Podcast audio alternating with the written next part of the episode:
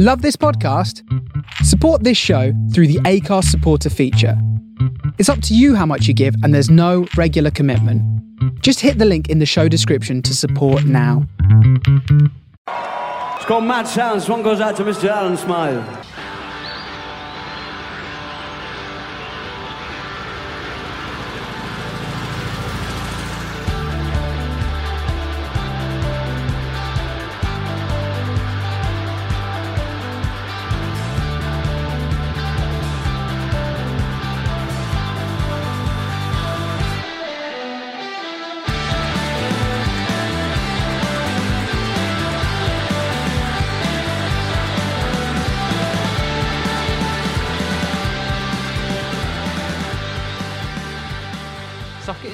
Is Arctic Monkeys' fourth studio album and was released in June 2011.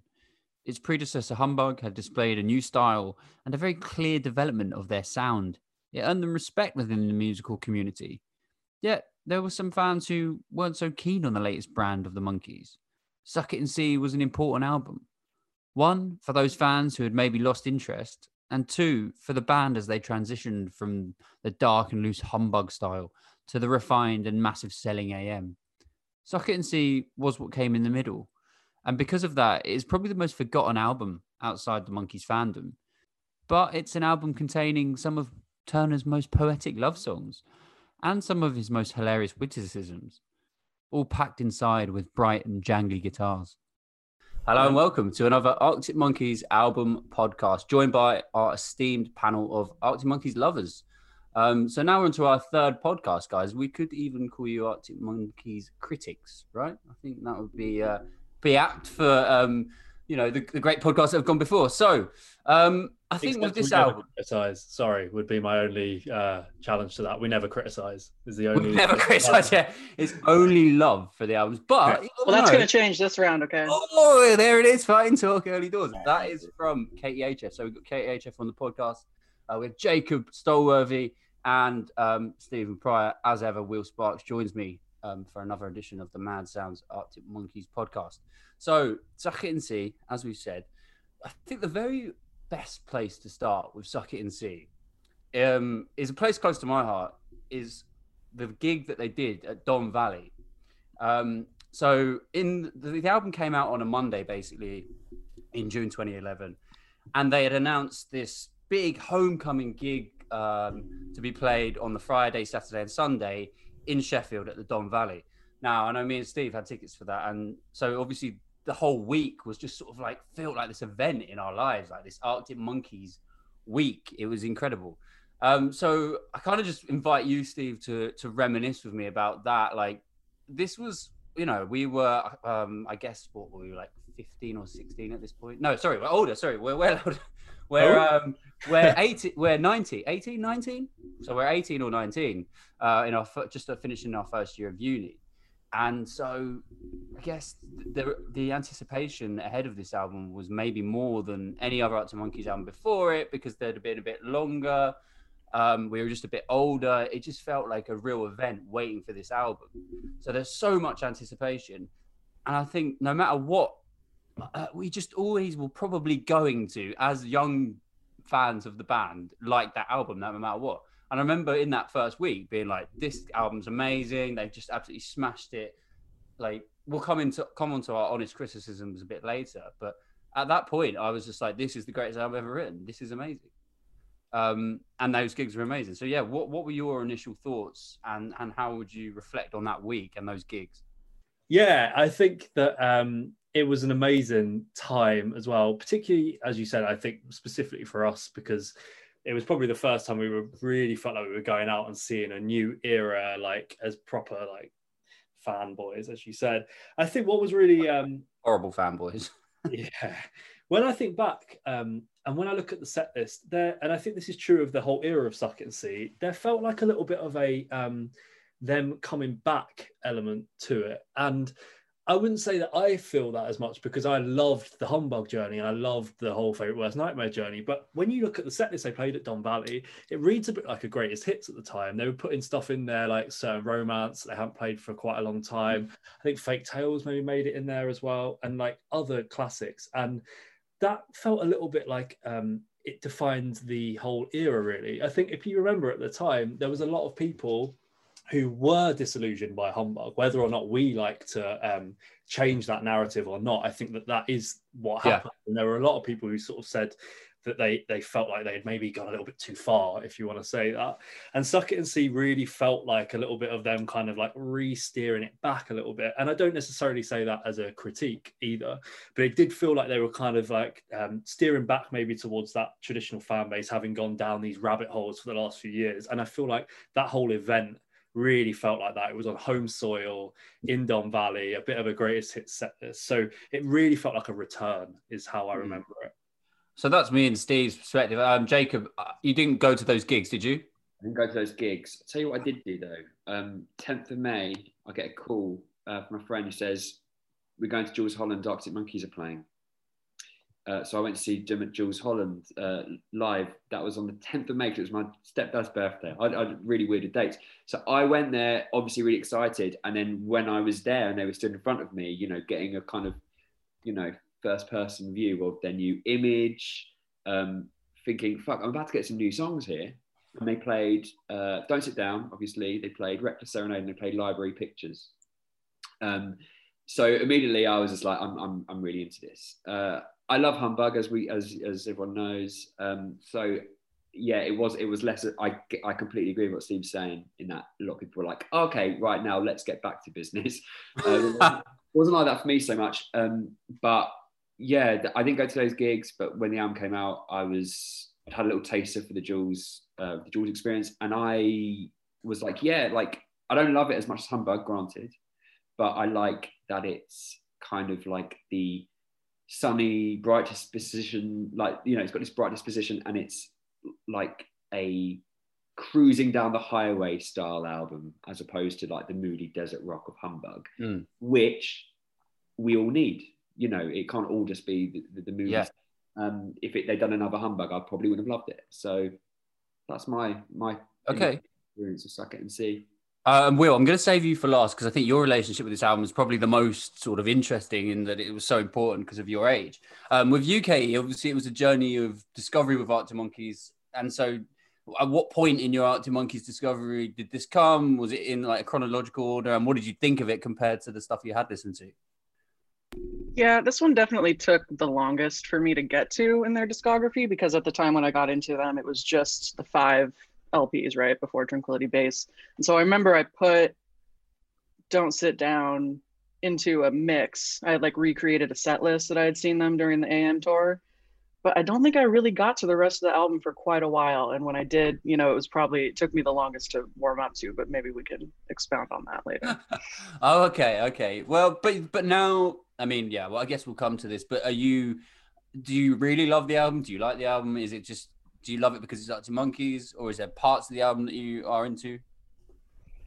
I think uh, you know, it's kind of. I feel like it's kind of their least consistent album, which is the part that throws me a little bit. It has these really high kind of you know cruising down the highway kind of vibes but then it also has this kind of leftover humbug like darkness heaviness to it yeah yeah yeah um and so i like all those parts and i like some songs a lot but i think it lacks a cohesion that i would really like it to have yeah. okay well will um obviously as you're 24 years old so this album coming out for you you were you were a fan of arctic monkeys but this was quite groundbreaking. You know, it's the it was probably the first real album that you'd waited for, and then it came out, and it was like your Arctic Monkeys album.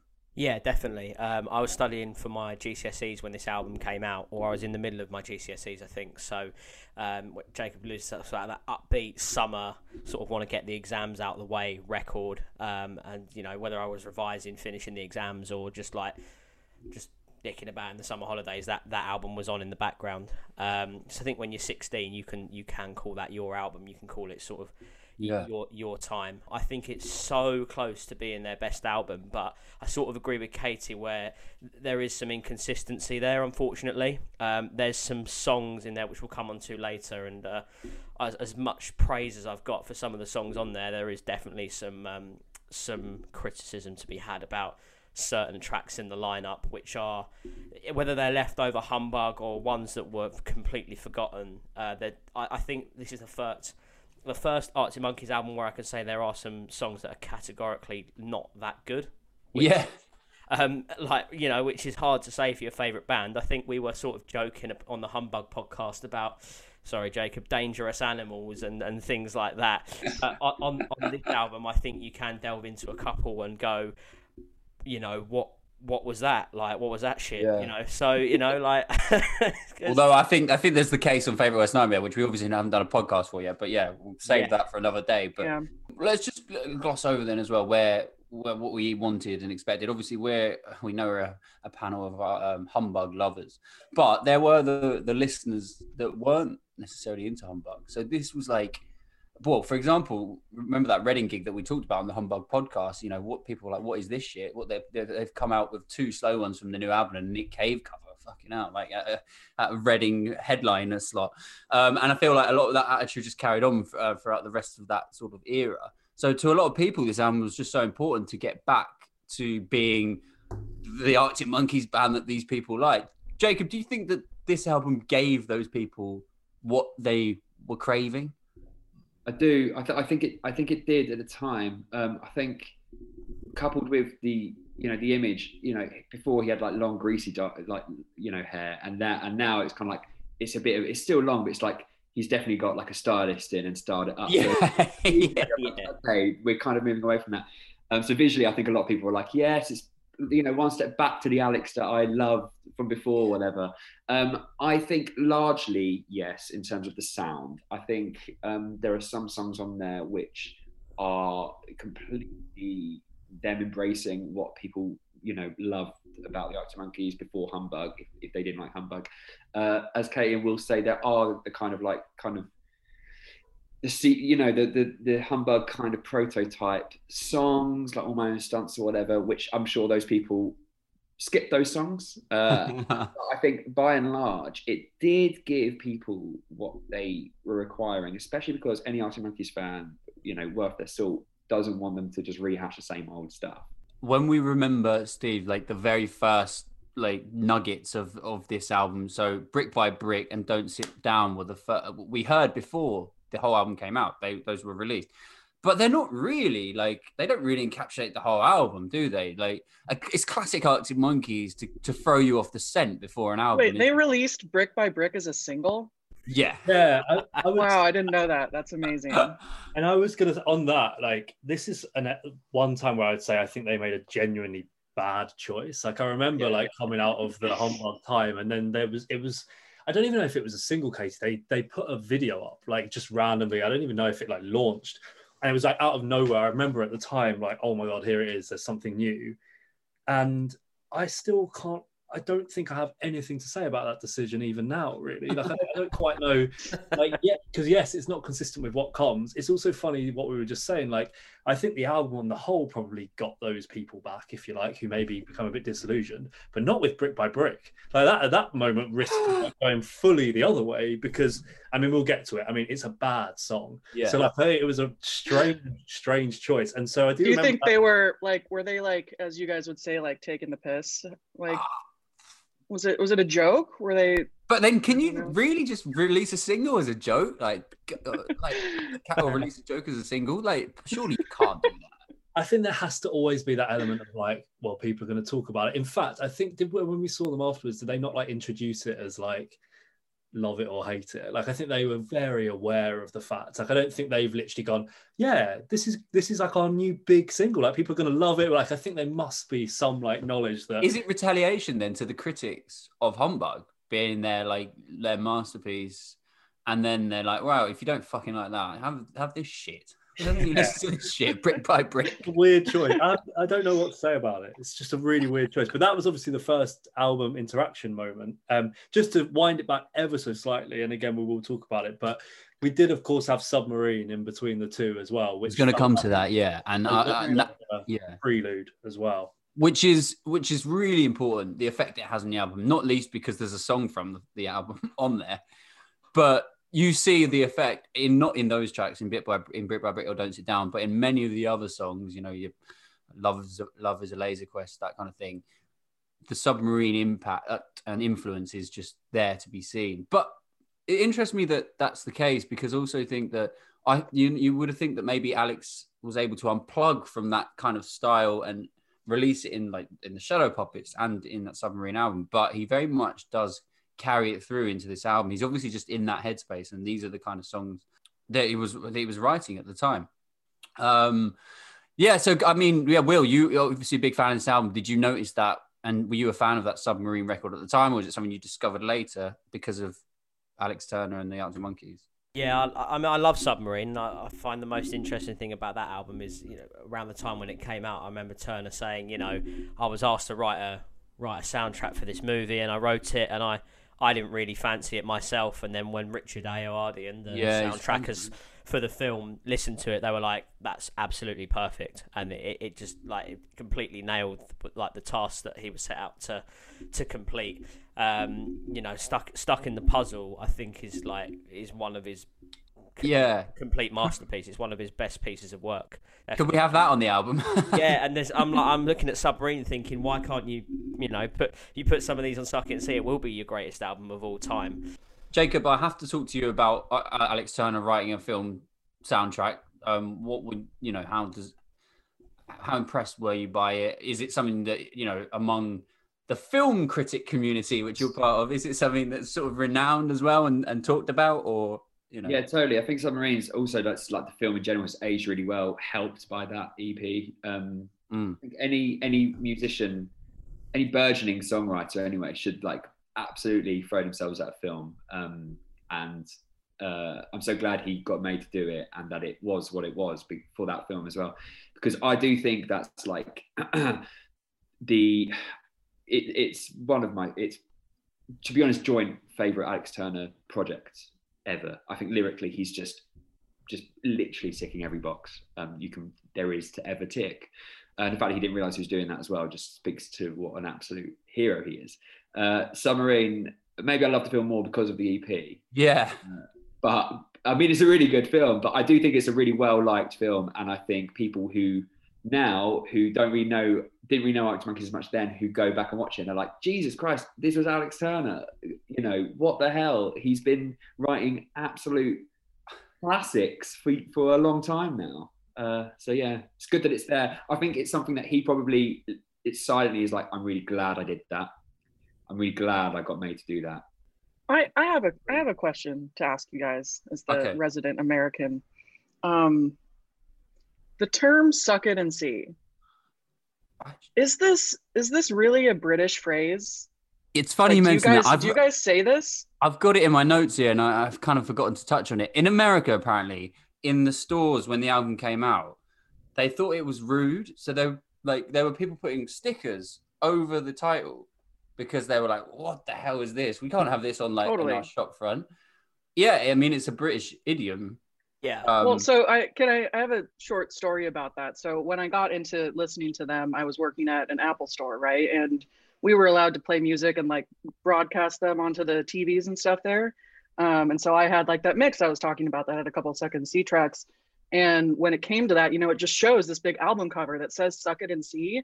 And my manager like came over to me and was like, "You can't have explicit things on the TV. Like you need to take that down." because it was like that kind of offensive to just like Yeah. have something like that playing in a retail store. So for us, like it just it never really made sense to me. But apparently, it is just like a normal like. Thing yeah, we wouldn't have ever say. considered it to be rude, really. But I mean, is it? it I guess it for you guys is it the literal just like you're thinking of suck it, fucking suck it. Yeah, like yeah, The thing is, I'm like, because it, it can't be coincidental that the last album was Humbug, which is like a sweet. Yeah. Yeah. This is like Suck It and See, which is like, a, you know, I don't know. Yeah, It's like, give us a go, you might like us. exactly, Yeah. exactly. Which is quite a, um, an innocent turn of phrase, really, isn't it? I also- you know, in- I also think it's interesting though, like he's living in America at this time as well, Right, and yeah. extremely culturally aware as a individual, right? So it does also like beg the question a little bit if I would be amazed if like that was a decision that was made, and then like after the fact, it was like, oh, this might be a bit strange in the states. Like there, there's no way that wouldn't have been no, like yeah, no. And then I think that leads to the question of like, is it almost a deliberate prod as well, like to kind of right. that as well. And I don't know. I think you could speculate on that, but like I think it would. I don't. I can't believe like a band of their size and someone like him living in the states wouldn't um, surely he'd have spoken to friends and be like, "What do you think, guys?" Like, Right. Yeah, yeah. right? Surely.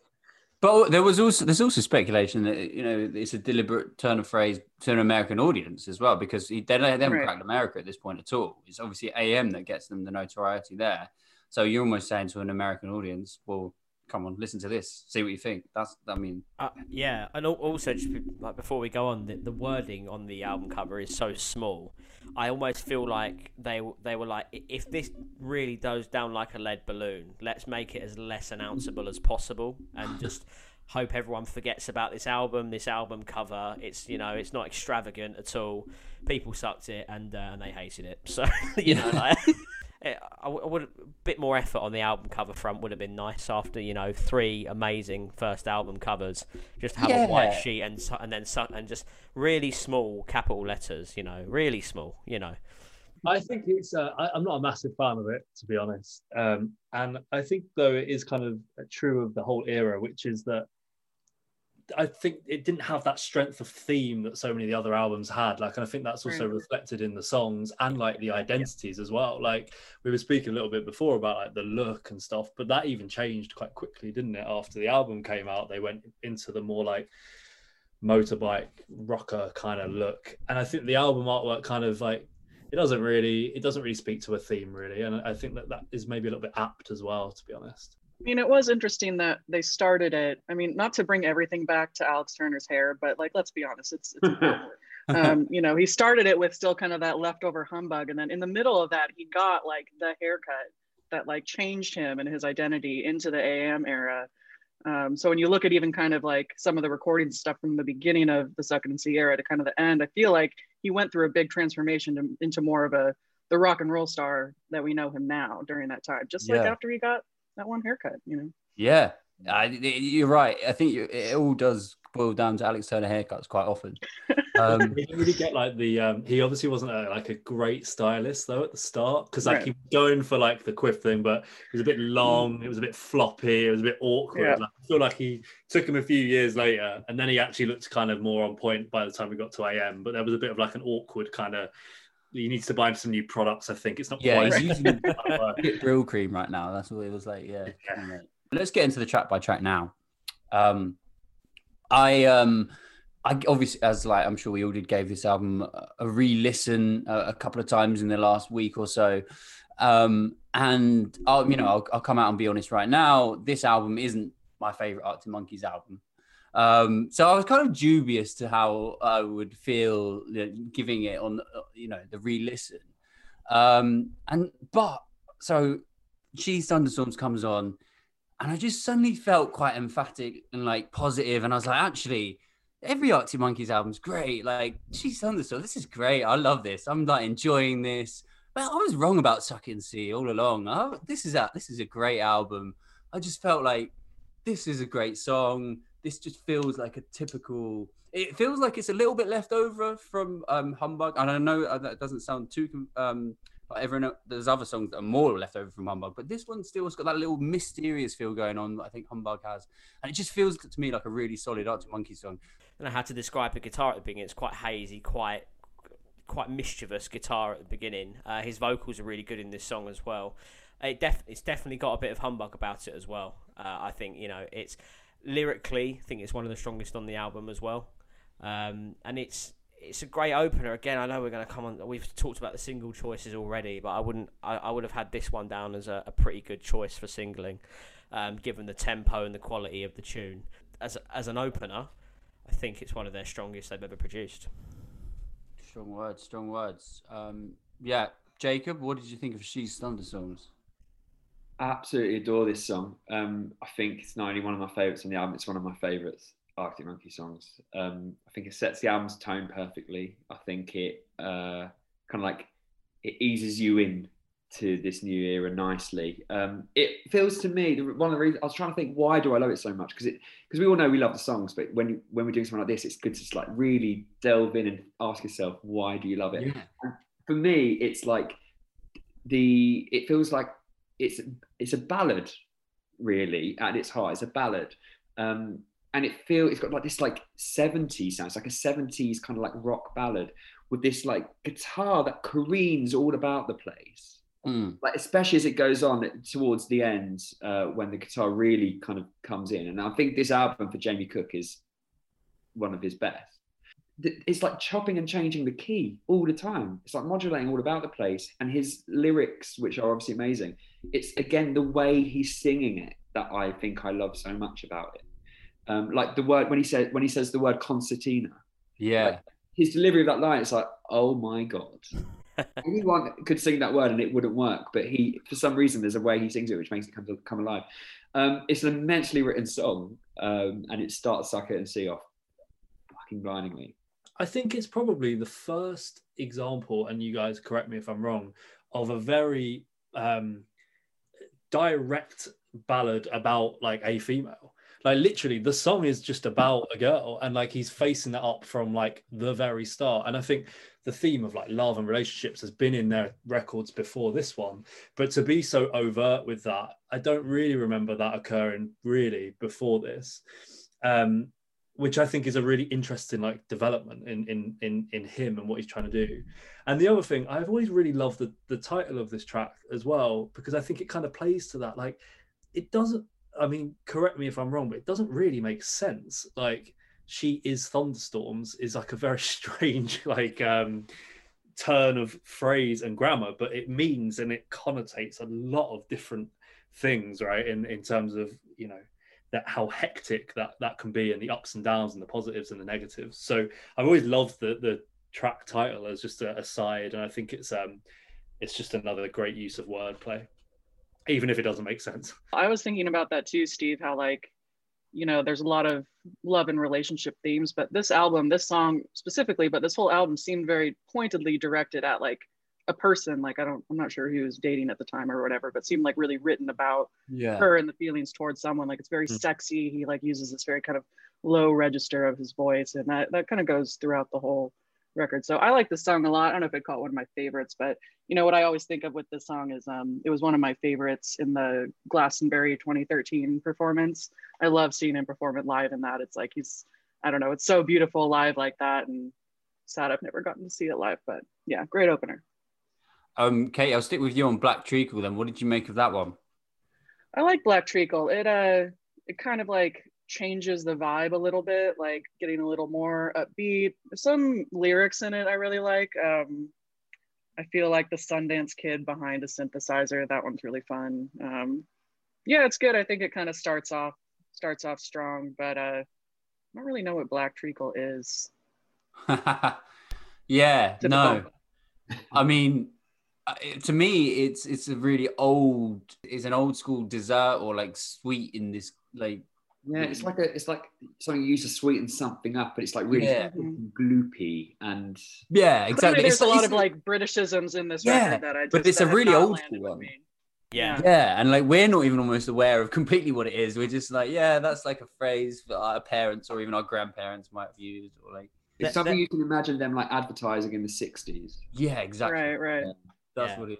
I think the uh, I think the the cover to to the release of this was just a, a tin of treacle, wasn't it? It's just a, an open, half open tin of treacle uh, tipped upside down.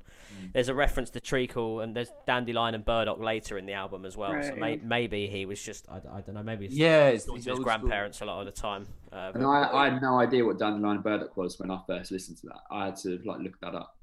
Yeah, Yeah, I, I'd had it before, but yeah, it's again, it's one of those old school. It's a drink, isn't it? It's You can probably get like, it's because it's like a um, you only really get it up north, don't you? Yeah, that's Yeah. true. Or you could. I think I'd had it like in um, you know, you get in two liter bottles in a supermarket. Of, Oh yeah, value bottle as well. Thing Well, we've talked about before how Alex Turner is kind of like an old man in like a 30 year old's body. So I guess Yeah. that's pretty on brand for him. yeah, exactly. Um, right, um, Steve, what did you think of Black Treacle? I've never really loved Black Treacle. I was always really surprised it was a single choice. That always felt like a really strange choice to me. Um, I think if I'm really honest, if I heard it from another band, I would write it off as being a bit of a filler track, to be honest. But the only thing I would definitely say, and Katie alluded to it, that last like bridge, the lyrics are a joke. Like they're absolutely ridiculous. And that's um it kind of like redeems a lot of the track. Obviously the Sundance Kid line, but also I tried to pack away a laugh like a key under the map, but it never seems to be there when you want it. It's just so, um, Yeah. just you know, relatable to everyone, but also just it's so powerful. To come up with that, yeah. Yeah. Yeah, it's an amazing um, choice of lines at the end of that track. So I, I'm not, I'm not a massive um, fan, but as always with their work, there's just going to be gems littered in, and that is a good example, I think. Jacob, you love it. I do. I think maybe it's because people who you know, like like you and like you know my brother and other people who love Arctic Monkeys say they don't like this song. I feel like I need to kind of like champion it a bit. I, I, it's completely worked on me. I've done a job myself, and I really love it. Whenever it comes on, it's a joy to listen and really fun to sing along to. And it's it's I think it's totally overrated. I think it's one of the reasons why I like it is how unhurried it is he just kind of like the way that delivers lyrics is just very slow and it's like this languid pace. Um, and like even like the opening line, the lately I've been seeing things, baby. The way he like ekes, it's like a, this long sentence that actually like takes up a lot of time in the song. Um, and I kind of find that just really funny. It's a really odd, oddly constructed song. I think this is a bit of a ballad. Um, I think this this is a, a sort of ballady tune as well. It's uh, maybe got a bit more comedy infused in it, infused into it. Uh, than She Thunderstorms, and it, maybe you have to sort of unravel it a bit more than She Thunderstorms. It's not as blatant and it's not as like deliberate to say what he's what he's talking about. But at the beginning of the song, he's lying on the grass looking up at the sky with some girl, and by the end of the song, it sounds like he's lost her again. I I, I, don't know. It's just such a roller coaster of a song. But it, that's a great point, Jacob. It's it, at the beginning, it sounds like it's all going really well with her, and at the end, it's really hurried, and he's obviously freaking out, and he obviously he's he's completely at a loss at what he needs to say to this girl to sort of keep hold of her. I think it's it's definitely a love story, uh, although not the, not the sort of the most obvious one. Um, I I love it though. I think lyrically, it's an absolute. It's an, it's just an. I don't know what the word. I don't know what word I was going to say there. It's, a, it's an absolute blinder lyrically. It really Yeah. is. It's it's it's Turner at the top of his game. Pure poetry. Um, I promise this is the last time I recall my listen back, but um, so I'd obviously, you know, She Thunderstorms, amazing, absolutely loved it. I'm in the mood. I've suck it and see. I, I've I've been giving it to service all these years. It's not, you know, it's not their worst album at all. She Thunderstorms is a brilliant song. I love this. I'm in such a great mood. Black Treacle came on. Oh, fucking hell, this is terrible. No, I'm not. I'm not having that. I mean, it's not much worse. the bubble had burst. When, when we go burst. when we go on to the uh, the next track, I think you've got a lot. You've got the right to. I think we. I think we've all got the right to say that we might have turned it off. But you know, but you know what? I guess no, it's not like the worst song ever. I probably did like this song when it the first the album first came out because I think it is it's very accessible, isn't it? You know, it's kind of like that catchy hook going on, and it is easy to listen to. Um, but one thing, there's a little little fact that always makes me laugh about this song. Uh, so there's an indie night or um, called Burn Down the Disco, which is in Angel, um, and the guy that runs it is this guy called Vince. Um, very synonymous with the night, like long black hair, quite camp, but like you know, just a real character. Um, and his favorite ever Arctic Monkeys song is Black Treacle. So I'll just, if anyone's ever been to that night, I think some of you guys might have been. yeah, I've been. Yeah, yeah, yeah. I've, I've been there. I'd do Yeah. anything to get back there now. Jeez. Yeah, Yeah. that is uh, Vince's favorite ever Arctic monkey song. So there's his little shout out. Got a lot to- yeah. yeah, fair enough, fair enough. Right, brick by brick then. So no, Black Treacle's not the worst song ever, it- but this song probably could be, right? Um, who Can I wants be dev- play devil's advocate? Oh, okay, we've got an early shout for Devil's Advocate. I've kept quiet so far. Um, but I don't know if it's part of my nature where it's like, must defend something that's being, you know, maligned or whatever, which I hate about myself. But I think the reason why I don't skip black, black, uh, brick by brick and actually have what I think is a pleasing time listening to it is because it really reminds me of it's nostalgia factor. It really reminds my little brother, who at the time of the album coming out was seven, and just loved this song so much, which That's might actually actually kind of lean into why we you all don't like it. Is that like a seven year old kid? Does yeah, yeah, yeah. um, like the call and response, like the most basic kind of, you know, 101. But uh, I really think that it's got some good guitar work in it towards the end um, that I really enjoy. Like, you know, when it kind of like slows down and it goes into the the um, kind of like a potion approaching start a little bit towards the end. I kind of I kind of dig that. Is it is it like Arctic Monkeys, you know, punching you know above their weight as they always do? No, it's not. But it's not unlistenable. Um, well, I mean, I would argue there's two worse songs on albums than this one. So uh, I'll let. I'd let like to know which they are what at some point. I Sorry. bet. I'd like to know which ones they are at some point. I mean, I, I, I, the the bad thing and balaclava, which means that favorite worst nightmare is in trouble when we get there. But it's, it's not because I actually love that album. But apart from those two songs, So we all know the story behind this song, right? Like why it was written this way. Was it to Well, try so- to with few words? Right, like they were trying to write an entire song with what, like less than 20 words or hmm. something. So like when you look at it that way, it's more of kind of like an experiment, you know, up there. And I, I can see why it would resonate a lot with a seven-year-old in that way, you know. Um, but yeah, if, if, if you're learning words, if you're like at the age of learning words, brick by brick, Right? become the first three words. so maybe you- they're trying to, you know, expand their audience. I don't know. I will say, brick by brick, as much hate as it gets, I do on my like on my playlist of it on Spotify. I've removed brick by brick from uh, Suck It and See, but um, it's pretty. I always it's love pretty to hear which song Kate is removed from the album. There's always one. there's there's there's one other one that we'll get to as well. Um, but you know, it's pretty dope Yeah, live. Like it's fun hearing Matt sing. I think that's cool. Um, like in on the Glastonbury performance, like I never skipped that. That's really fun. They speed it up a little bit too, which I think makes it more exciting. But I don't hate Brick by Brick as much as everyone else does. I just I think it's kind of like again, like this whole record just feels like kind of a joke sometimes. They're just kind of like all over the place, you know, on purpose. well, Will, you don't like the song, and, and you agree that it's not anywhere near their best, but you do love the album. So, what? How does it make you feel?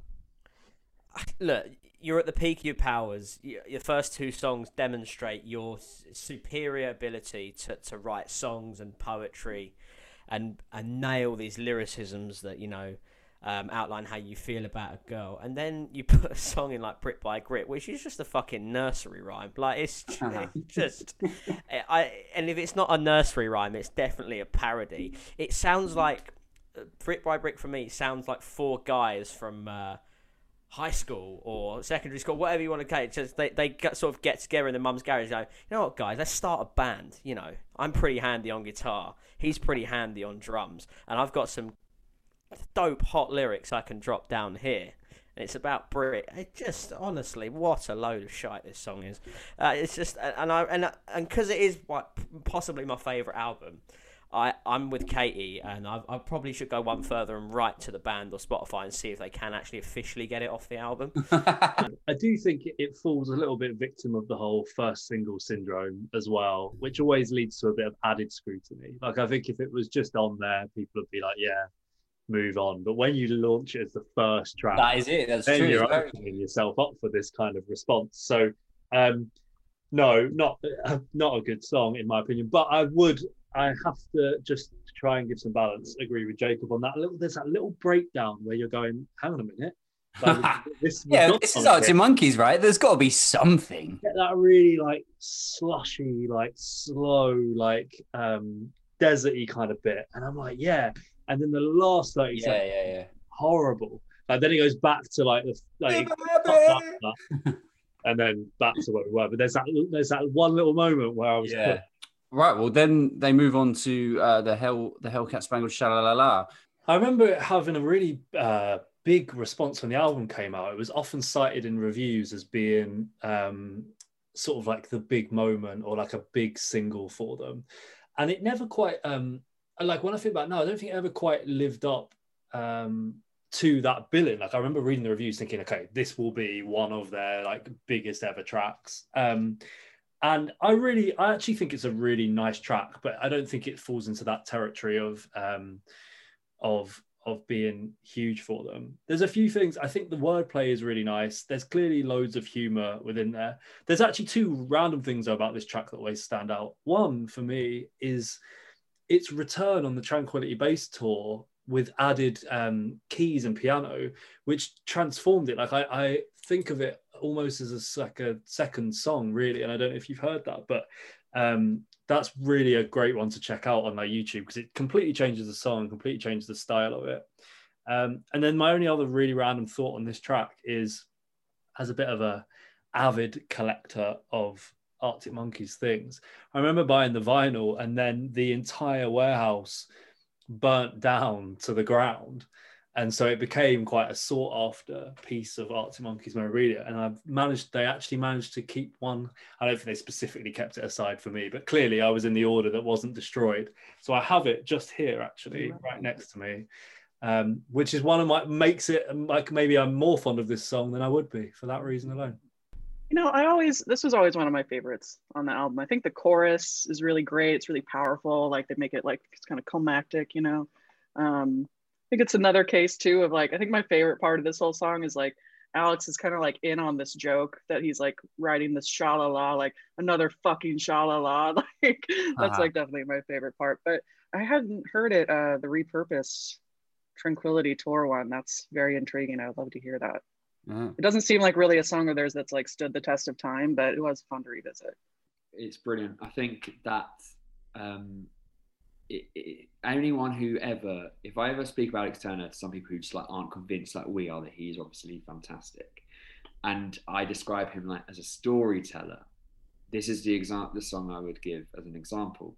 And if anyone was like, "Oh no," I I would scoff at them and say they were wrong because this song gets such a you get such a sense of this character, this this lady that he's describing through every single lyric apart from sha la la that he sings is like it just adds on. And by the end i'm like i want to not necessarily meet this woman but i just i could watch a film about this woman. You could like write it could be like a script spec and that could the lyrics could be the description of the character and you know exactly what you need or who to cast. Um like you, your steady hands we would have done um, the devil's pedicure. Like that's one line that you're just like, I know exactly what this character is about. This woman that he's describing. So lyrically, I think it's him at the top of his game. I'm not musically. I'm not surprised to hear that it's Will, who um, a big Suck It and See fan, that it's your favorite song because it's like got that jangle kind of guitar going all the way through it. It's exactly the song you want with the roof of your car down, driving down that highway. This is the one. Um, it's a fantastic song. I think it's brilliant, and I love the title. And I love like the way Katie says that it's it's he's like almost setting himself up with the shalalalas because he is because he knows that everyone loves a shalalala in a song, and that's why he's added it in. Totally. it's it's also I think it's such an underrated melody this song because it's quite unconventional. It doesn't really go where you expect it to go, does it?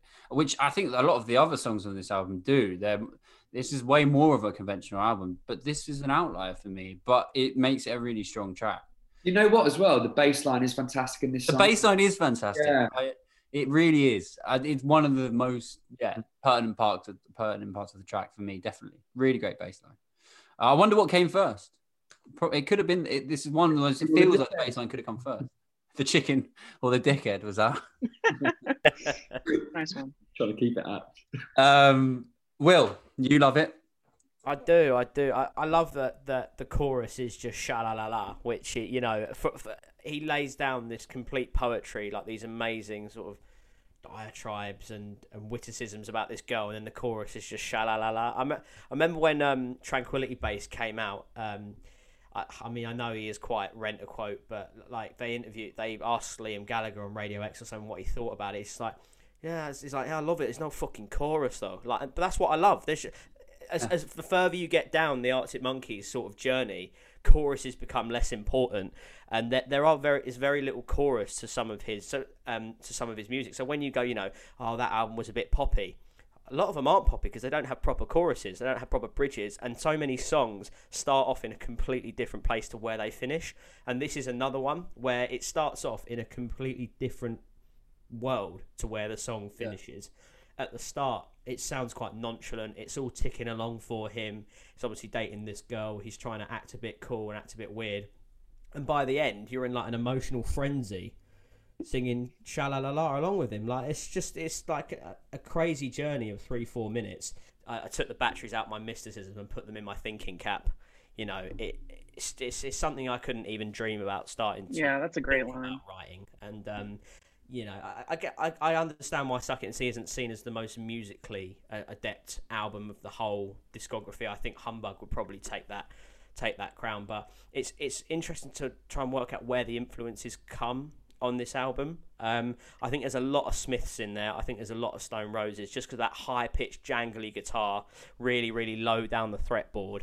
Um, I, I, know I know Turner was quite a big Stone Roses fan, and like and there's a lot of John Squire in there. You know, sort of just very very high up the amp. But I, it's I just love that really high pitched, hazy sort of dreamy, sort sort of almost Beach Boys guitar um, that he puts in puts into some of these songs. I think the Hellcat is another example of just great jangly guitar and amazing lyrics. Do you know, sorry to interrupt. Do you know another album that I've um, or uh, no, I've been listening to recently? I've been going through all of REM's back catalogue. Okay, yeah. Yeah. Um, going just, I didn't realize like quite how kind of like heavy they were in the early days, and then going into Out of Time, which I think was released in '91, when it was just like I'm losing my religion is on that album, but the, the songs around it are very like kind of like bright indie pop, and it reminds me a lot of this album. Mm. Great shout. This. Yeah, it is a lot like that, isn't it? Well, a little segue, Will. You were talking about, you know, lack of choruses in in Arctic Monkey songs, and I think the, the next song kind of um, encapsulates that quite well because the the chorus for "Don't Sit Down Because I Move Your Chair" is um, "ooh ooh" and "yeah yeah yeah." So, you know, the the witticisms are, are disappear for the chorus of this one.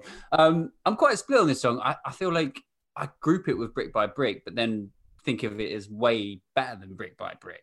It's a very silly song, and and we sort of see that obviously way more in the his behavior on stage. It, it kind of in that jokey Alex Turner. I'm gonna you know do all the actions of the song, and I guess it was funny. I, I kind of got I started getting a bit annoyed with it because it was like. I don't know if this is cool anymore, if you've just gone beyond parody like and also when you're a fan of the band you follow them for so long and you like watch their like gigs for a whole year it's like you're still doing this are you still to go this routine i'm kind of bored of it now um but no there are definitely good parts to this song um there's like a really great two guitar exchange at the end which is just also to me so arctic monkeys that that like that feels like an arctic monkeys move to have that going on um but yeah, so that's where I'm at with this song. I think it's I think it's good in parts, but maybe just a little bit cheesy at times as well. Yeah, I think where like Steve mentioned at the very beginning of the episode that this one really lacks a theme. This album really lacks a theme. And when you jump from a Hellcat Spangled to a Don't Sit Down, or you jump from any song to a Don't Sit Down, it is hard to sort of identify a theme of what they're trying to do with the album you know, are they trying to be moody? Are they trying to be funny? Are they trying to be a bit more poppy and accessible? Like I can't really, uh, I can't really work it out. And it, uh, interestingly, nowadays it's really the only "Suck It and See" song they stick in, um, apart from the uh, the Hellcat Spangled. Um, yeah. Why do you think they still play it? Why do you think they're so wedded to this song live? Do you I think, think I, go, I, don't know. Is it because of the like funny movements and stuff? Yeah, Does I mean, he just like doing that on stage? He's got a drop, hasn't it? And I guess that that yeah. comes into the live the live selection. Um, I think the tour before last they did sneak in library pictures, which we're going to come on Yeah. to next a, a few times as well.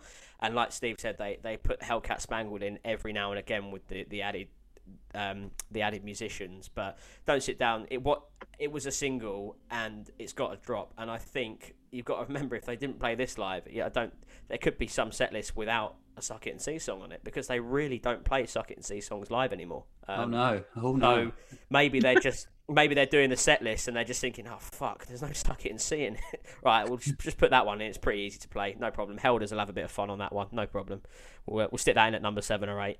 Yeah, you know, I really I, I liked this one a lot in the beginning because I remember when I like first saw them live right after getting into them. It was it was so memorable, you know. He's like doing all the funny movements and stuff on stage. But it's like you guys were saying, like after being a fan of them for what like six or seven years now, it's like, all right, man, I've I've seen that. Um, Yeah. it's funny. Um, but I will say it's one of those ones that like I, I tend to kind of skip. But when I was re-listening to it recently, I was like, this actually rocks pretty hard. Like it's really heavy. I love the guitar solo at the end Yeah, it's, it's a pretty good song, but I wish that they would like if, if it was going to be a song from Suck It and See on their tours. I think they have. Better think- ones. I think you're right. It pay. There's a payoff. I think when it kicks Mm-hmm. in, that is a bit of a payoff. But you do have to go through a bit of shit to get there. That's the, my Yeah. that's my issue with it. I actually think it's it's really quite good, and I think that that is because I genuinely find it quite funny. Like I actually think it is humorous, and like we've listened to it so many times that like yeah, of course, like it loses an element of that. But like when you like the references that are in there, they're very like inherently British and like for me quite amusing. Like even the use of stuff like obviously stuff like bonfire night, macarenas, chip pan fires, like meeting a hard man, like circular holes, square pegs. Like one of the things I always think is a great barometer, um, which is a very personal thing, but like um, with tracks and like what garners interest is if you ever have it when you're listening with like um, certain people, family members, and in my case, it would be my dad, a huge cynic with regard to the Arctic Monkeys or any new music, in fact. And I always remember, and, and I think this just plays the humor bit. I always remember this track coming on early doors, and I would never make comment. Like I could play them all the time, and like it would be he couldn't ever acknowledge that they were even on.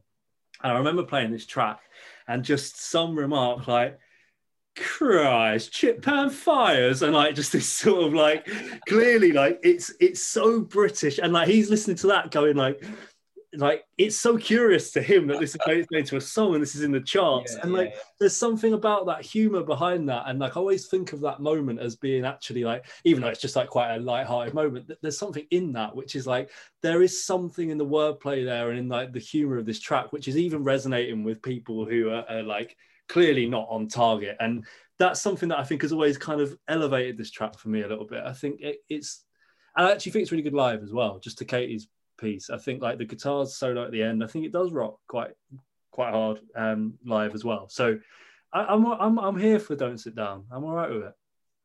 My mum somehow this song has like worked its way to my mum, and she just now like she, she thinks it's a novelty track, but she. so she's like, "Don't sit," you know. She like sings yeah. it in accent and thinks it's like really funny, uh, but absolutely loves it.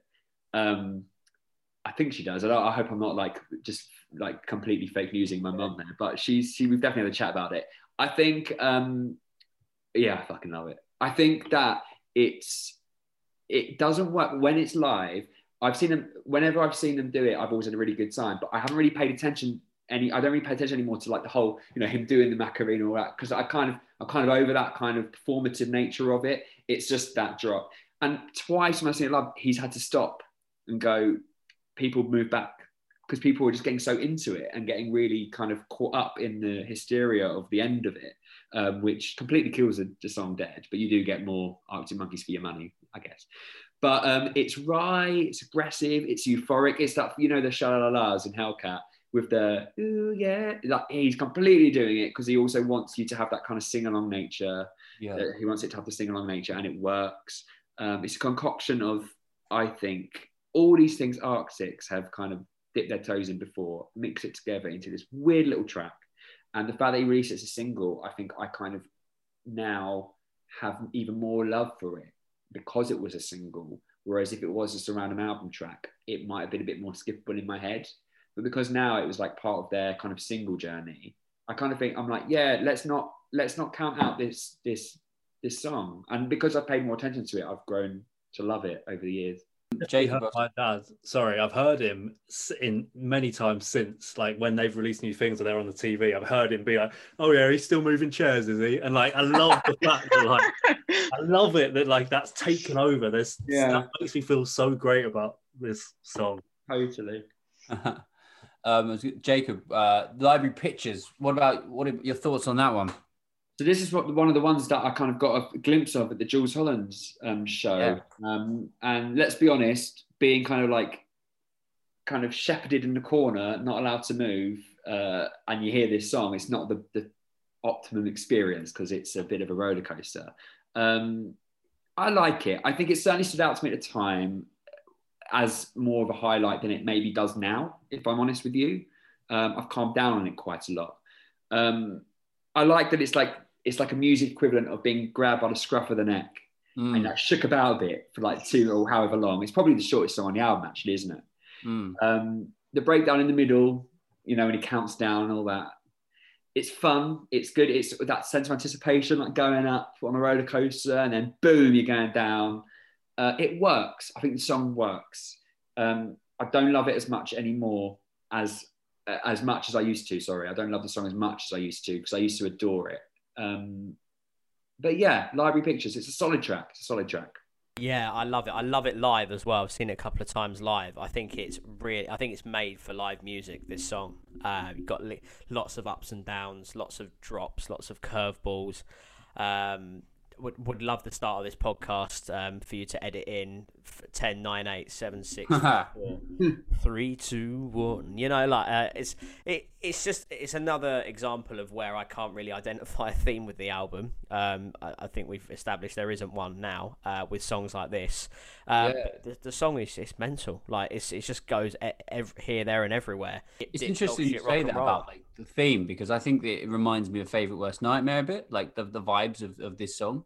I think it's it, it um it completely skips over that sort of humbug era, and Yeah. it's just it's just it's just a heavier one, isn't it? I guess um a bit more oomph, a bit more energy, yeah. um and I think for that reason it's probably a bit of an outlier on this album as well. It so is, yeah. really But but there's there's still some really uh, intuitive and smart lyrics in it, like trust an ellipsis to chase you around the Oh, room. of course, but then that's Alex Turner, isn't it? I don't think that that Yeah. necessarily means it can't be. Uh, For every for every first of its kind to get to the moon, there is a an ellipsis chasing you around the room, and I I've, I haven't made that rhyme um, intentionally, but yeah, stick that in.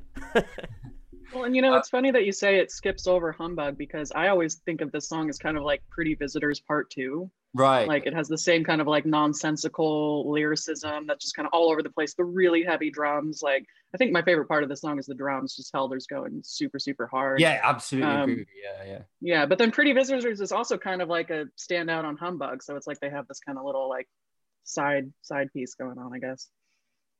Yeah, and it has a drop. it's an amazing drop in this song as well, isn't Mhm.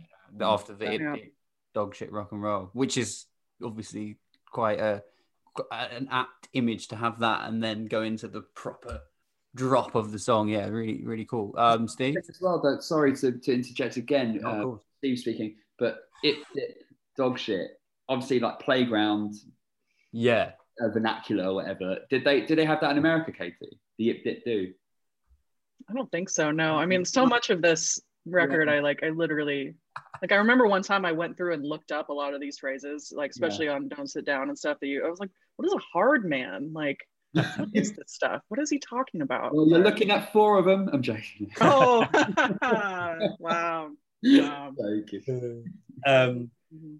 I've got a real thing for um, when you like when bands do like three songs in one. So like I know that commonly like the the classic comparison is like um, while my guitar gently weeps, and then I think Paranoid Android Radiohead always said that that was inspired by that.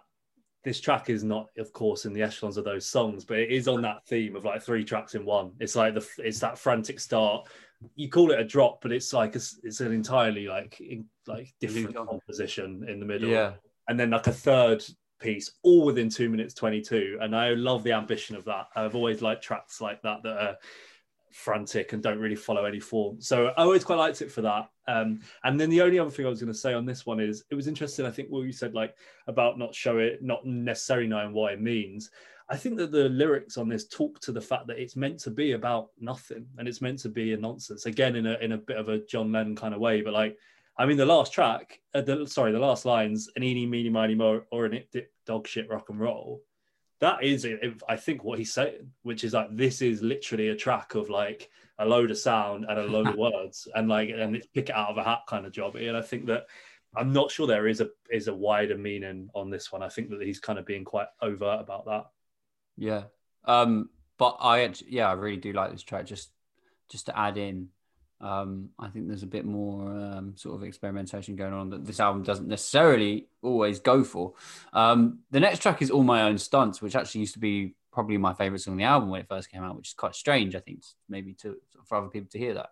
Um, this got the Josh Homme backing vocals going on, and again, I think I would I would group it with Library Pictures a little bit in that it's kind of a bit of an outlier. I would say Library Pictures way more of an outlier, but this one as well, um, not doesn't quite fit the conventions of of the suck it and see theme at all, really. Which obviously we've kind of concluded already doesn't really have a theme, but it doesn't even go near what already does exist.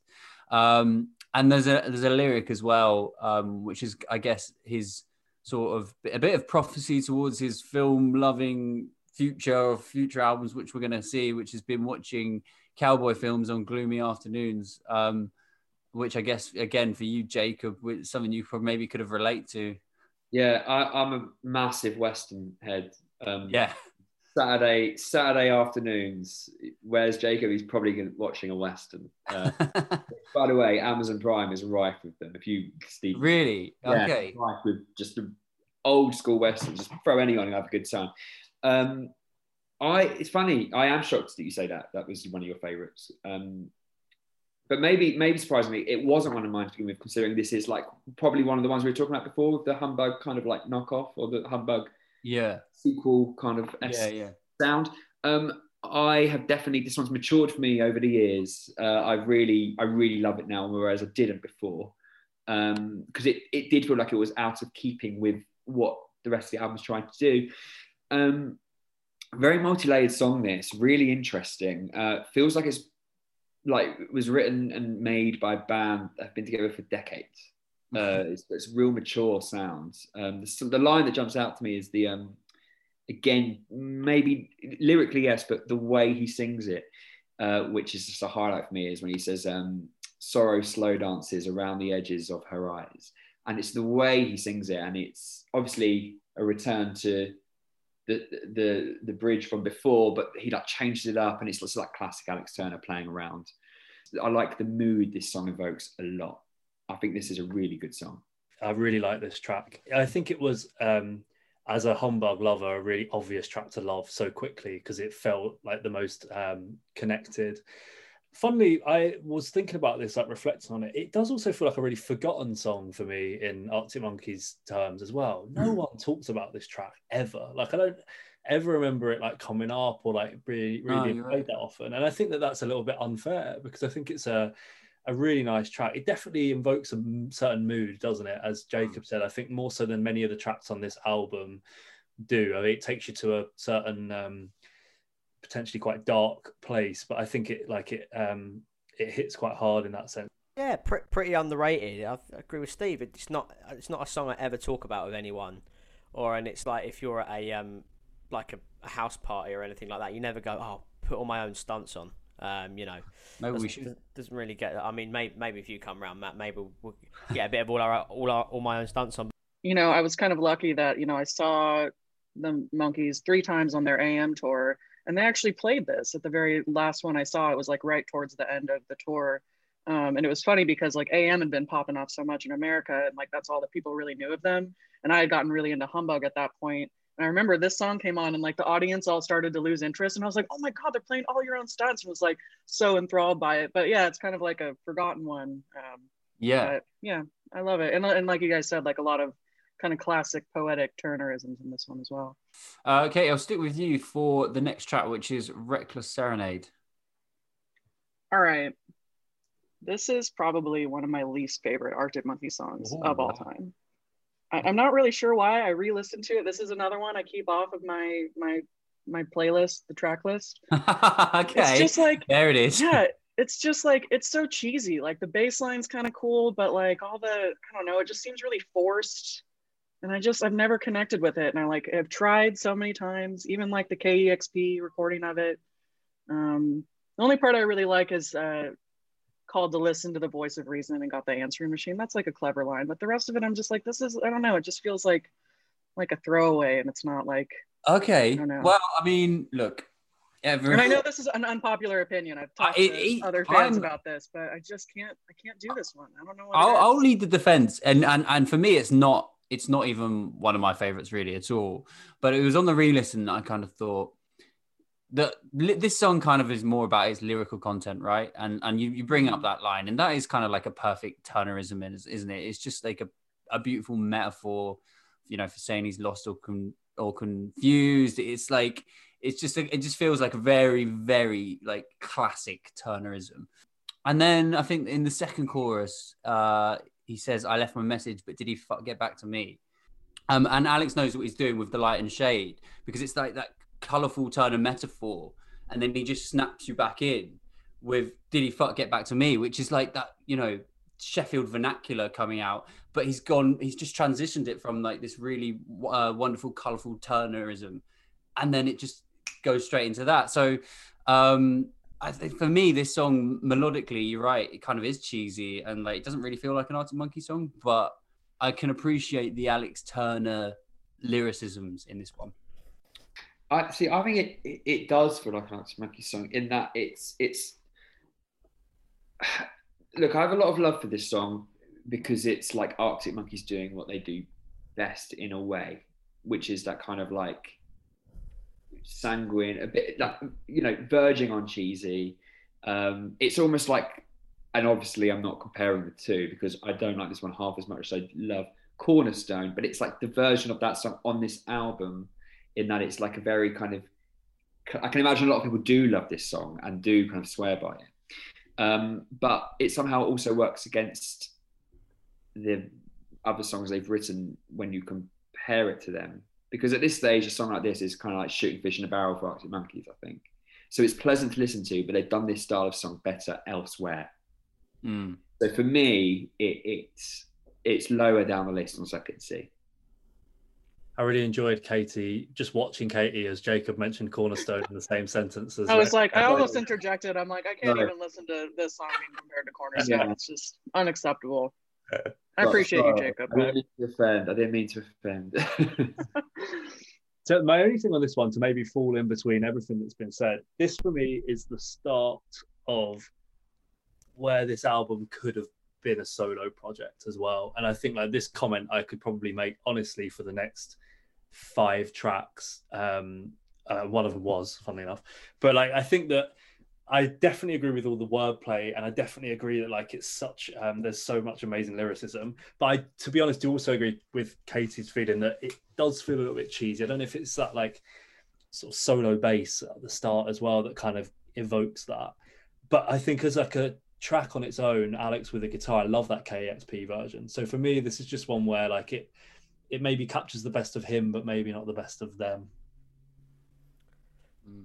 Uh, Will, Will, you love it? I do like Reckless Serenade. I, I do, however, think it's quite slow and ponderous in parts, though. Um, it sounds like it's quite self-deprecating as well. I think it's a sort of song that Travis would have written, to be honest. Like it's quite, it's quite woe is me, and it's quite, you know, um, you know, look, look at how sad this situation is. I mean, like Travis were the masters of that. I'm not saying, um, you know, Turner's a much better songwriter than Fran Healy. Don't get me wrong, but um, you know, it's quite slow. It's quite ponderous, um, but it's quite, it's quite cute in a way. There's some really nice, again, high-pitched guitar in this um, in this song. I think the high pitched bass guitar at the beginning is probably what what would give it bad marks. To be honest, you know, it is quite. I think it's such a lazy way to start a song.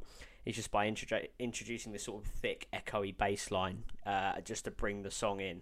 And Steve's hitting the nail on the head. It, it doesn't certainly doesn't bring out the best in uh, Arctic Monkeys. They all sound a, a tiny bit bored recording this song, but I do like it. I, I, I think it's it's one of the the standout tra- tracks on the album actually. Um, not my favourite by by any means though. Well, we move on to uh, what can only be described as an amazing song, but not necessarily an amazing version of the song. Um, Steve, Right, I'm like, who's gonna say it first here? Like, right, Katie, I'll let you say it first if you want. well, just that clearly the submarine version is far superior to the album version, and honestly, the album version is kind of showcases one of my main issues with Suck It and See as an album, which you guys have said that you kind of like, but it's it's this really kind of this they use the same lead guitar tone on like seven or eight different tracks. It's like that really clean, bright, kind of like reverby jangliness, and like Yeah. in this version of Piledriver Waltz, that's kind of what the whole song is like based around, and it just really doesn't land for me. And then you hear the submarine version, and it's I don't know, it's just it feels so much more intimate and so much I don't know, like the poeticism of the lyrics comes out in a much different way, and I don't know, it's kind of like a no brainer that Yeah. just way better. It's interesting actually to hear that. Uh, it's very difficult to pinpoint why they're they're such different. For me, I was looking into it and like um, the Arctic Monkeys version is in the key of E, and the Alex Turner version is in C sharp. So I guess that would have a difference being in a different key. But yeah, you're right as well. Like just the overall production, the the type of lead guitar going on with it makes such a difference. Um, and I think this song just generally just fits like that more acoustic vibe, doesn't it? That Submarine brings to it. Um, and I guess I, I, as someone that plays guitar a little bit, it's such a nice song to play. This song, isn't it? Um, and and obviously, when you're playing the song, you're not playing it in the submarine style or necessarily the Arctic Monkey style. You're just playing the song, but it is an amazing song. Um, so yeah, I think it's a great song, but not necessarily the right version on this album. I don't mean just. I completely agree with that. Everything you you have just said, both of you, I completely agree with. Submarine is an EP that I don't know about you, but whenever I see that it's a really rainy day, I just want to put it on and listen to it. And Piledriver Waltz, it's it's a very melancholic track. It's very very like you say, it it's completely suited to that one man a guitar, uh, kind of just crooning away his emotions. That when you do have, and, and Katie is right, I I do love that guitar sound on this album, but I don't like it here because it completely undercuts what the song is meant to be. Is that because you know the song originally though? It's hard to know. It is hard. Yeah. To, we'll never. I'll never know. if I listen to this for the first time here, would I love it as much as I do on the EP? Who who knows? My hunch is that I wouldn't. My hunch is that I'd like it, but I wouldn't say it's one of his best. Um, because the the submarine version is totally, I would say, in his top three of all time. Uh, so lyrically, the song is, but it's a bit of a cheat because you know he did it before. Um, the mystical sheen is gone; it's eroded with this. But it's nice. I listen to it and I sing along, but I'm like, yeah, but it's not as good as it. Um, planning in canon is definitely one of my favorite half rhymes in a song. It does not rhyme at all, but he somehow makes it work. Okay, so we move on to Love is uh, Laser Quest. Steve, I'll let you begin. one of one of his best, I think, really is an amazing track. Absolute heart wrencher. Um, it's it's um, one for those going through a breakup, then. absolutely yeah. It's such a strong like the the lyrics in this track are just absolutely off the chart. I think this is really him at his absolute finest. I actually think that this um, and that maybe isn't recognized like enough on this track again it's another one which like people like and it's maybe got a bit of like a cult following but like this really is like him at the top of his game like the storytelling um behind it you know this almost like self-denial that's coming through in a lot of it. He's trying to convince himself he's feeling something that he isn't but clearly it keeps coming through. Um and then I think even the way like it transcends time as well, and he positions himself as being like an old man and still being quite um affected by this person episode whatever you choose for it to to mean to you. It's so powerful and it's um it's hard to say much more other than this is really him at his finest i think Mm. Um, yeah, Katie. What What- about? sorry Oh. sorry the only thing i would say does also though for me fit in the territory before of this could just be on submarine and this could just be a, Yeah, it could. and it's not that I don't think the band make it a lesser track by any stretch at all, but um, it feels so personal. This song, so Yeah. deeply personal. Indeed. Katie, do you like this song? I do. I do. I totally agree with Steve. It's one of his kind of great breakup song, great kind of like introspection. You know, this one's interesting for me because I got really attached to the KEXP live recording version of it. Like, and I was just thinking how it's interesting that so many songs, or like, you know, a few songs on this record have been kind of recorded better outside of it, you Mhm. know. Um, but I would I would pick that one any day. And that's just him with an acoustic guitar singing it. It's kind of kind of in that same submarine vein. It's just kind of like made to just be sung by like one guy just going through some feelings and reflecting on his past love. But yeah, some of his best, most kind of like deep romantic lyricism. And yeah, I love it.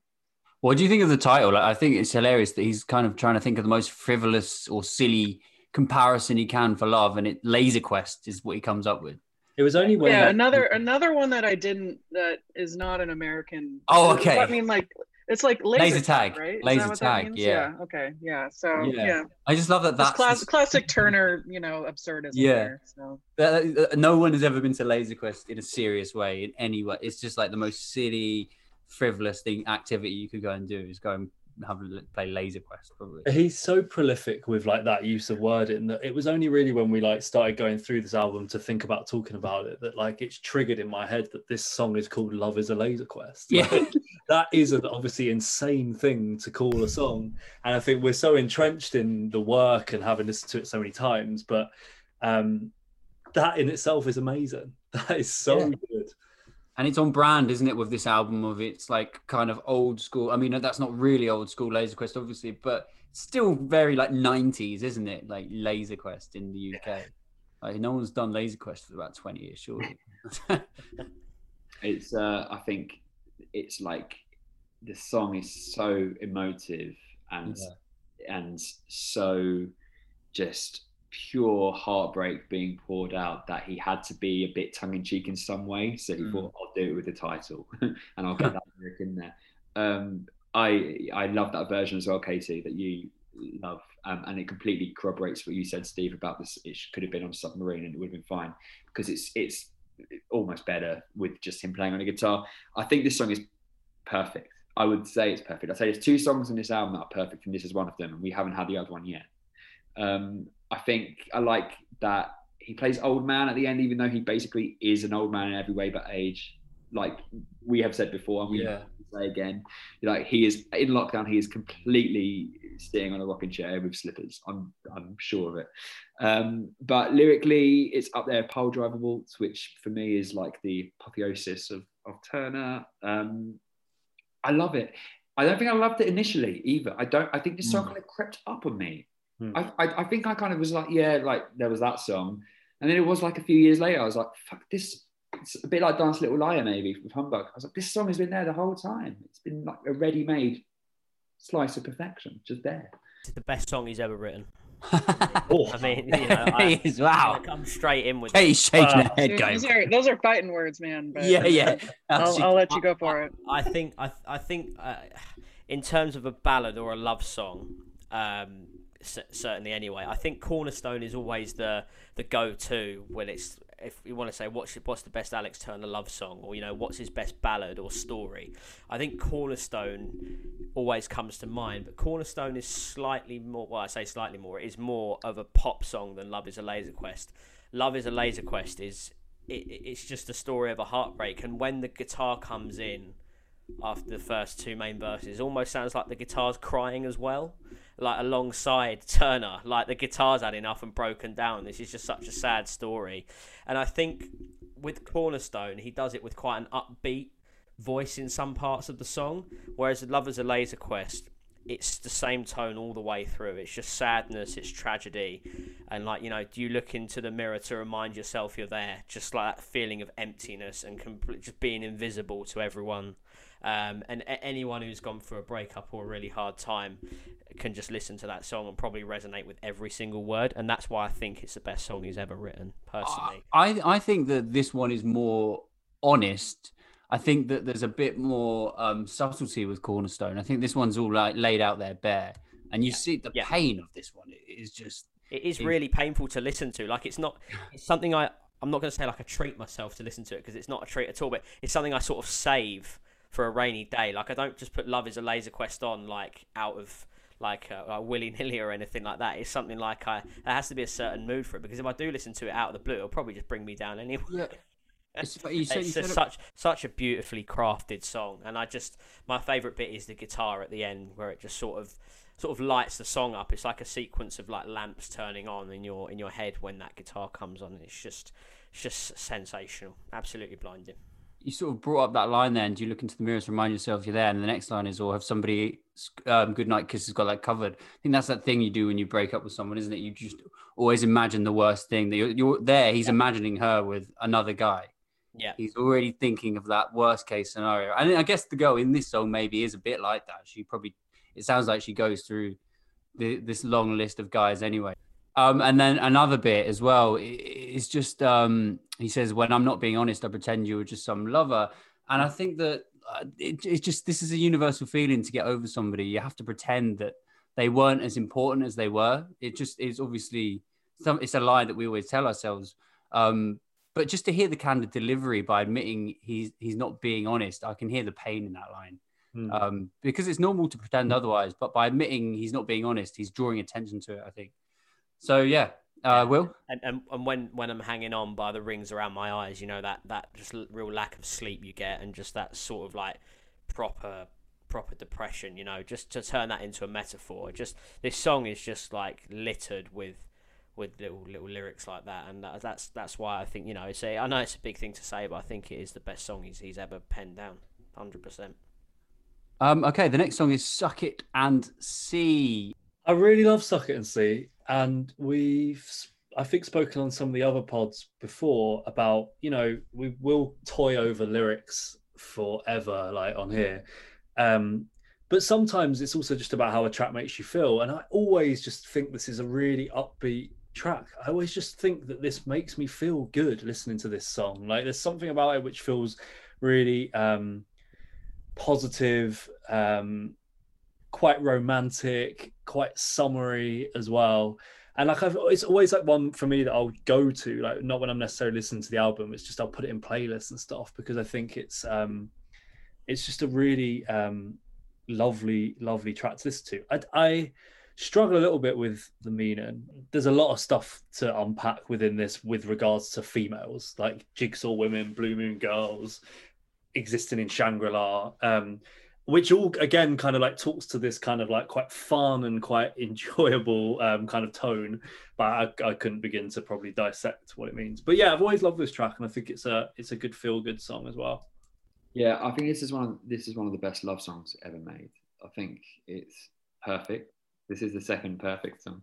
Two two in a row not bad. Um, I, yeah, I don't break down the meaning as well, Steve. I kind of like not doing it. I like just listening to it and enjoying it and singing along to it and having such a fun time doing it. Uh, and it's got that thing which I think I've, I've, i speak about quite a lot, but it's the the way he repeats lyrics and sings it in a different way that I just get such enjoyment from that in, in music in general. Um, and here he's just like doing it so well. Uh, I think Suck It and See, I, I will never ever tire of this song, ever. I just know that for a fact. For a title track, it's perfect because it's definitely the most of the vibe that this record is going for, like the cruising down the highway. Like I love to play it in the summer on a good playlist or whatever. The part that always gets me too is like he does that line of uh, I poured my aching heart into a pop song and I couldn't get the hang of poetry. And then right after that, that's not a skirt girl, that's a sawn off shotgun. And I only hope you got it aimed at me. And that's so poetic. That's so fucking clever. And like it's like he's con- like he knows what a poet he is and he's like contradicting himself by like saying these really poetic things right as right as he's saying that he can't. I, I love it's that. just, it's the perfect yeah. the perfect song. perfect turnerisms yeah. Yeah. Yeah absolutely. Will? Yeah, he's he's completely taking the piss when he like says he can't get the hang of poetry. I I, I love it, um, and it the, the, the way that song ends like "Be cruel to me" because I'm a fool for you, and then just the last um the last pick of the guitar just to end that song beautifully. Uh, yeah, I agreed. Actually, yeah, all my points on this song have been hit by, by you guys. but like, I love that ending because I'm why, a that's why, we're the, that's why we're the Crack Arctic Monkeys panel. Um, yeah, uh-huh. it's so like 50s. Yeah, like, it is. It is. Yeah. Um, yeah.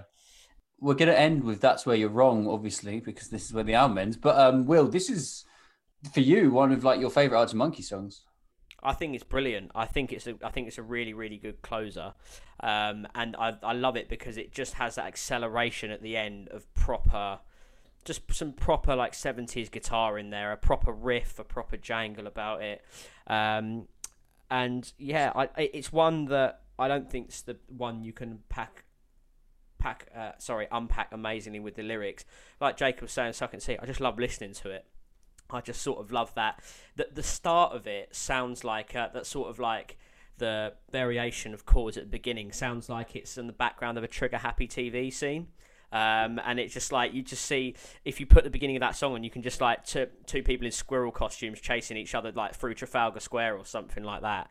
It's got that because Dom Joly was really prolific at using uh, like re- uh, popular indie songs behind uh, trigger happy TV scenes, and I always think that um, when that sort of comes on, it sort of sounds like really mischievous and inconsistent that it could be behind something completely ridiculous, but it's got it's got it's got a real vibe for me, and I just love listening to it it's a really good closer.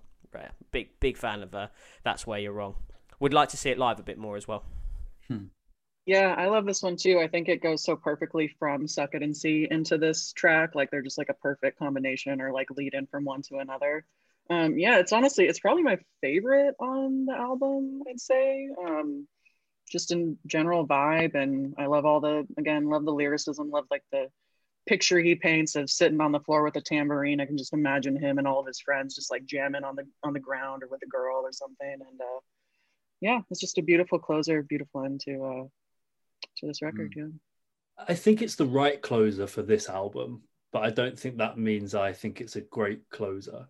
Like I think it um certainly of like the body of tracks that exists it's the one that clearly feels conclusive i think definitely and and as you said i think that that last section where it really ramps up as well feels like the end of something um, for sure.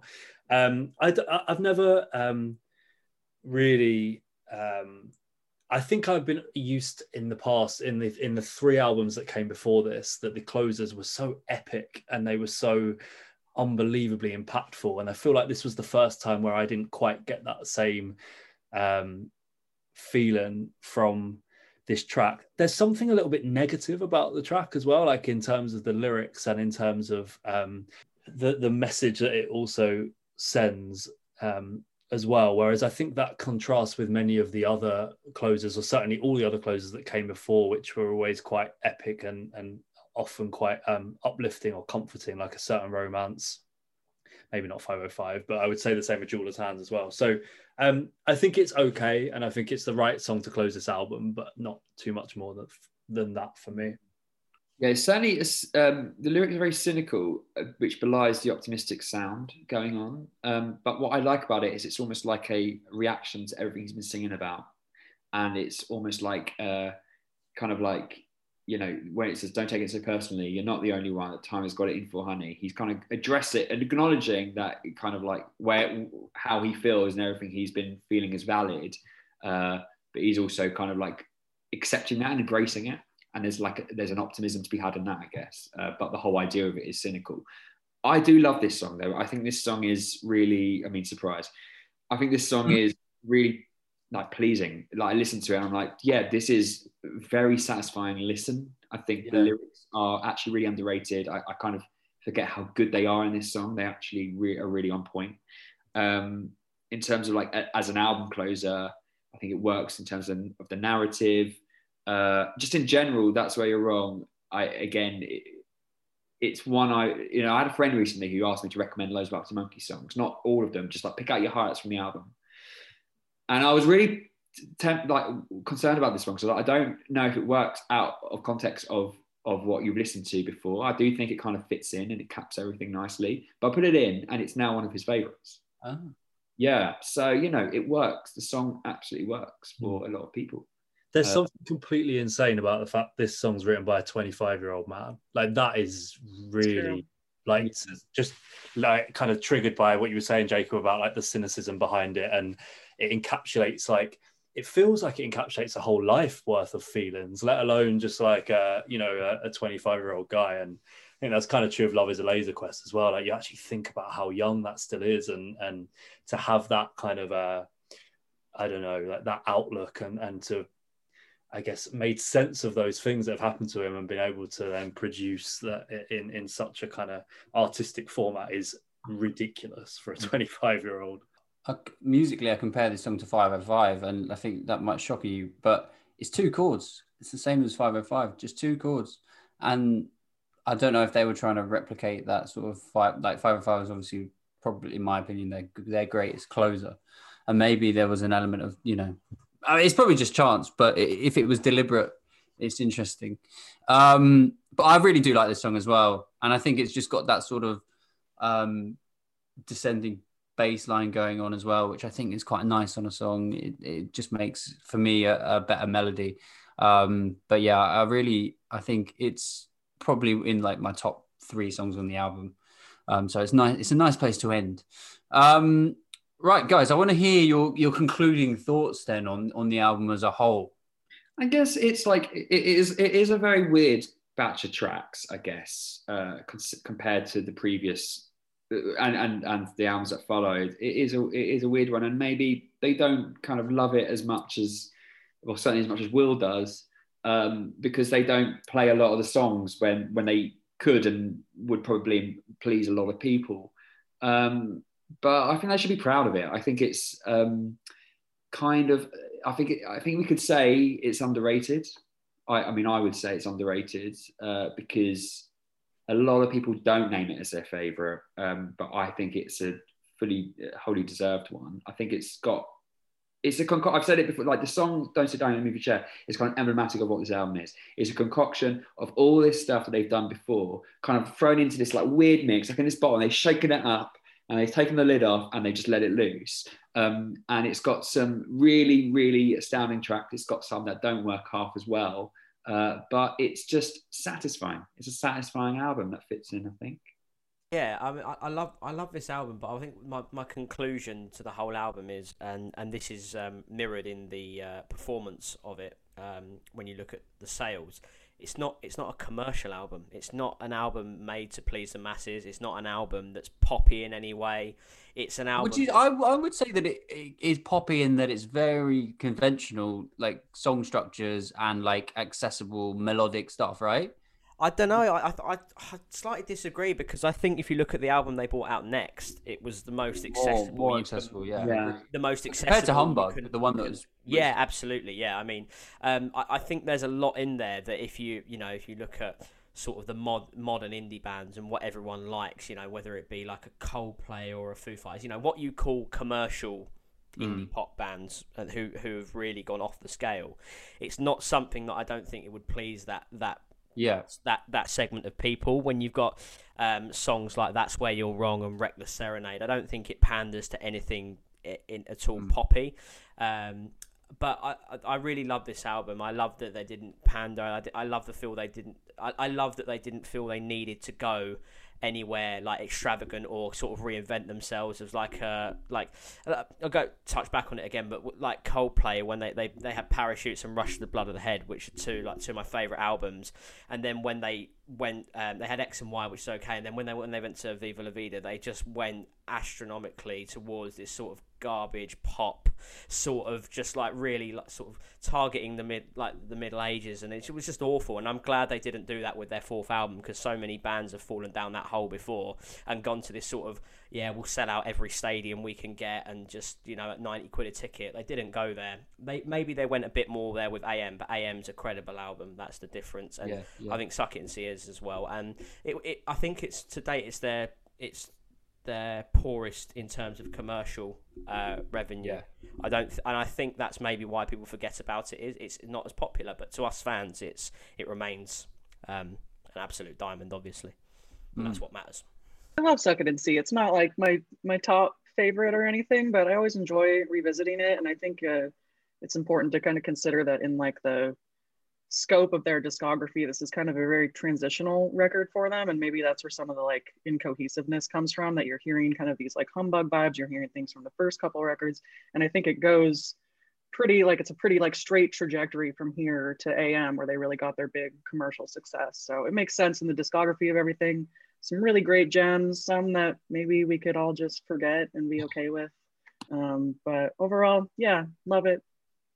I think that it's it, what you say there is is sort of summed up in a lot of the reviews from the time as well. Like there was a lot of four star reviews, maybe some three star reviews, some three and a half star reviews. But a lot of people were just kind of grateful, like the ones that maybe didn't like humbug, that, that they they moved on from that sound. And I just think that it was like this was quite a safe record. Like they didn't experiment too much, but they came out with some good songs. Um, and so it kind of just kept them in the you know they were known still as a good rock band because they released Yeah, a solid album momentum going. Mhm. yeah exactly what about you steve Yeah, the wo- funnily the word that I've got written down, which Katie said, is I always thought of this as a transitional album, and I think that's such a great description. And I do think that it's. Uh, I always at the time remember thinking I thought it was an album that was a reaction to Humbug as well. It came out such a short time after, really. It was still under two years after Humbug, and I think there was definitely an element, and I think they've been quoted as saying this of like.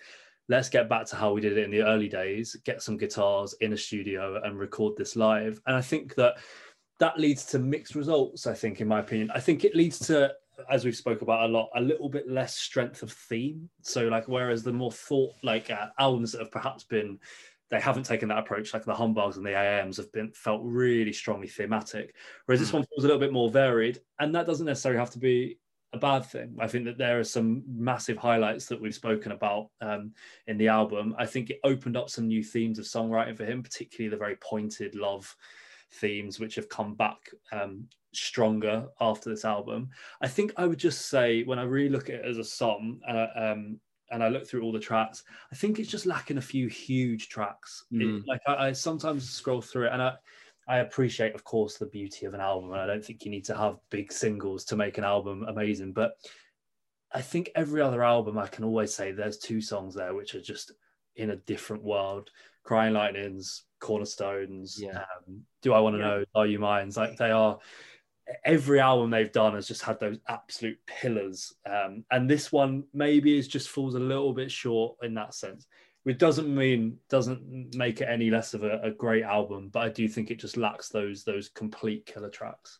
Yeah, there was one striking from these reviews that I read. I think it was probably uh, the Guardian that said "Suck It and See's worst crime isn't overindulgence," which maybe the other like humbug had been accused of, but it's occasionally sounding ordinary. And I'd hate to end hmm. on that kind of negative note, but I think that this album does ordinary very well. It does what ordinary rock bands maybe struggle to do, and they're an exceptional rock band, but they can just go out easily and produce a classic rock record and it's it's it's still top of the game in terms of classic rock records but i just think for them it's not in their top notch of work it's just but for other rock bands you know you, they could only dream of writing an album that's good One last piece, the bonus track is unbelievable, and I'm gutted it didn't make it onto the album. Blonde Sonic Shimmer Trap, I think. Yeah, that is Oh, a that is such a great one. Yeah. yeah, Yeah. that is really good.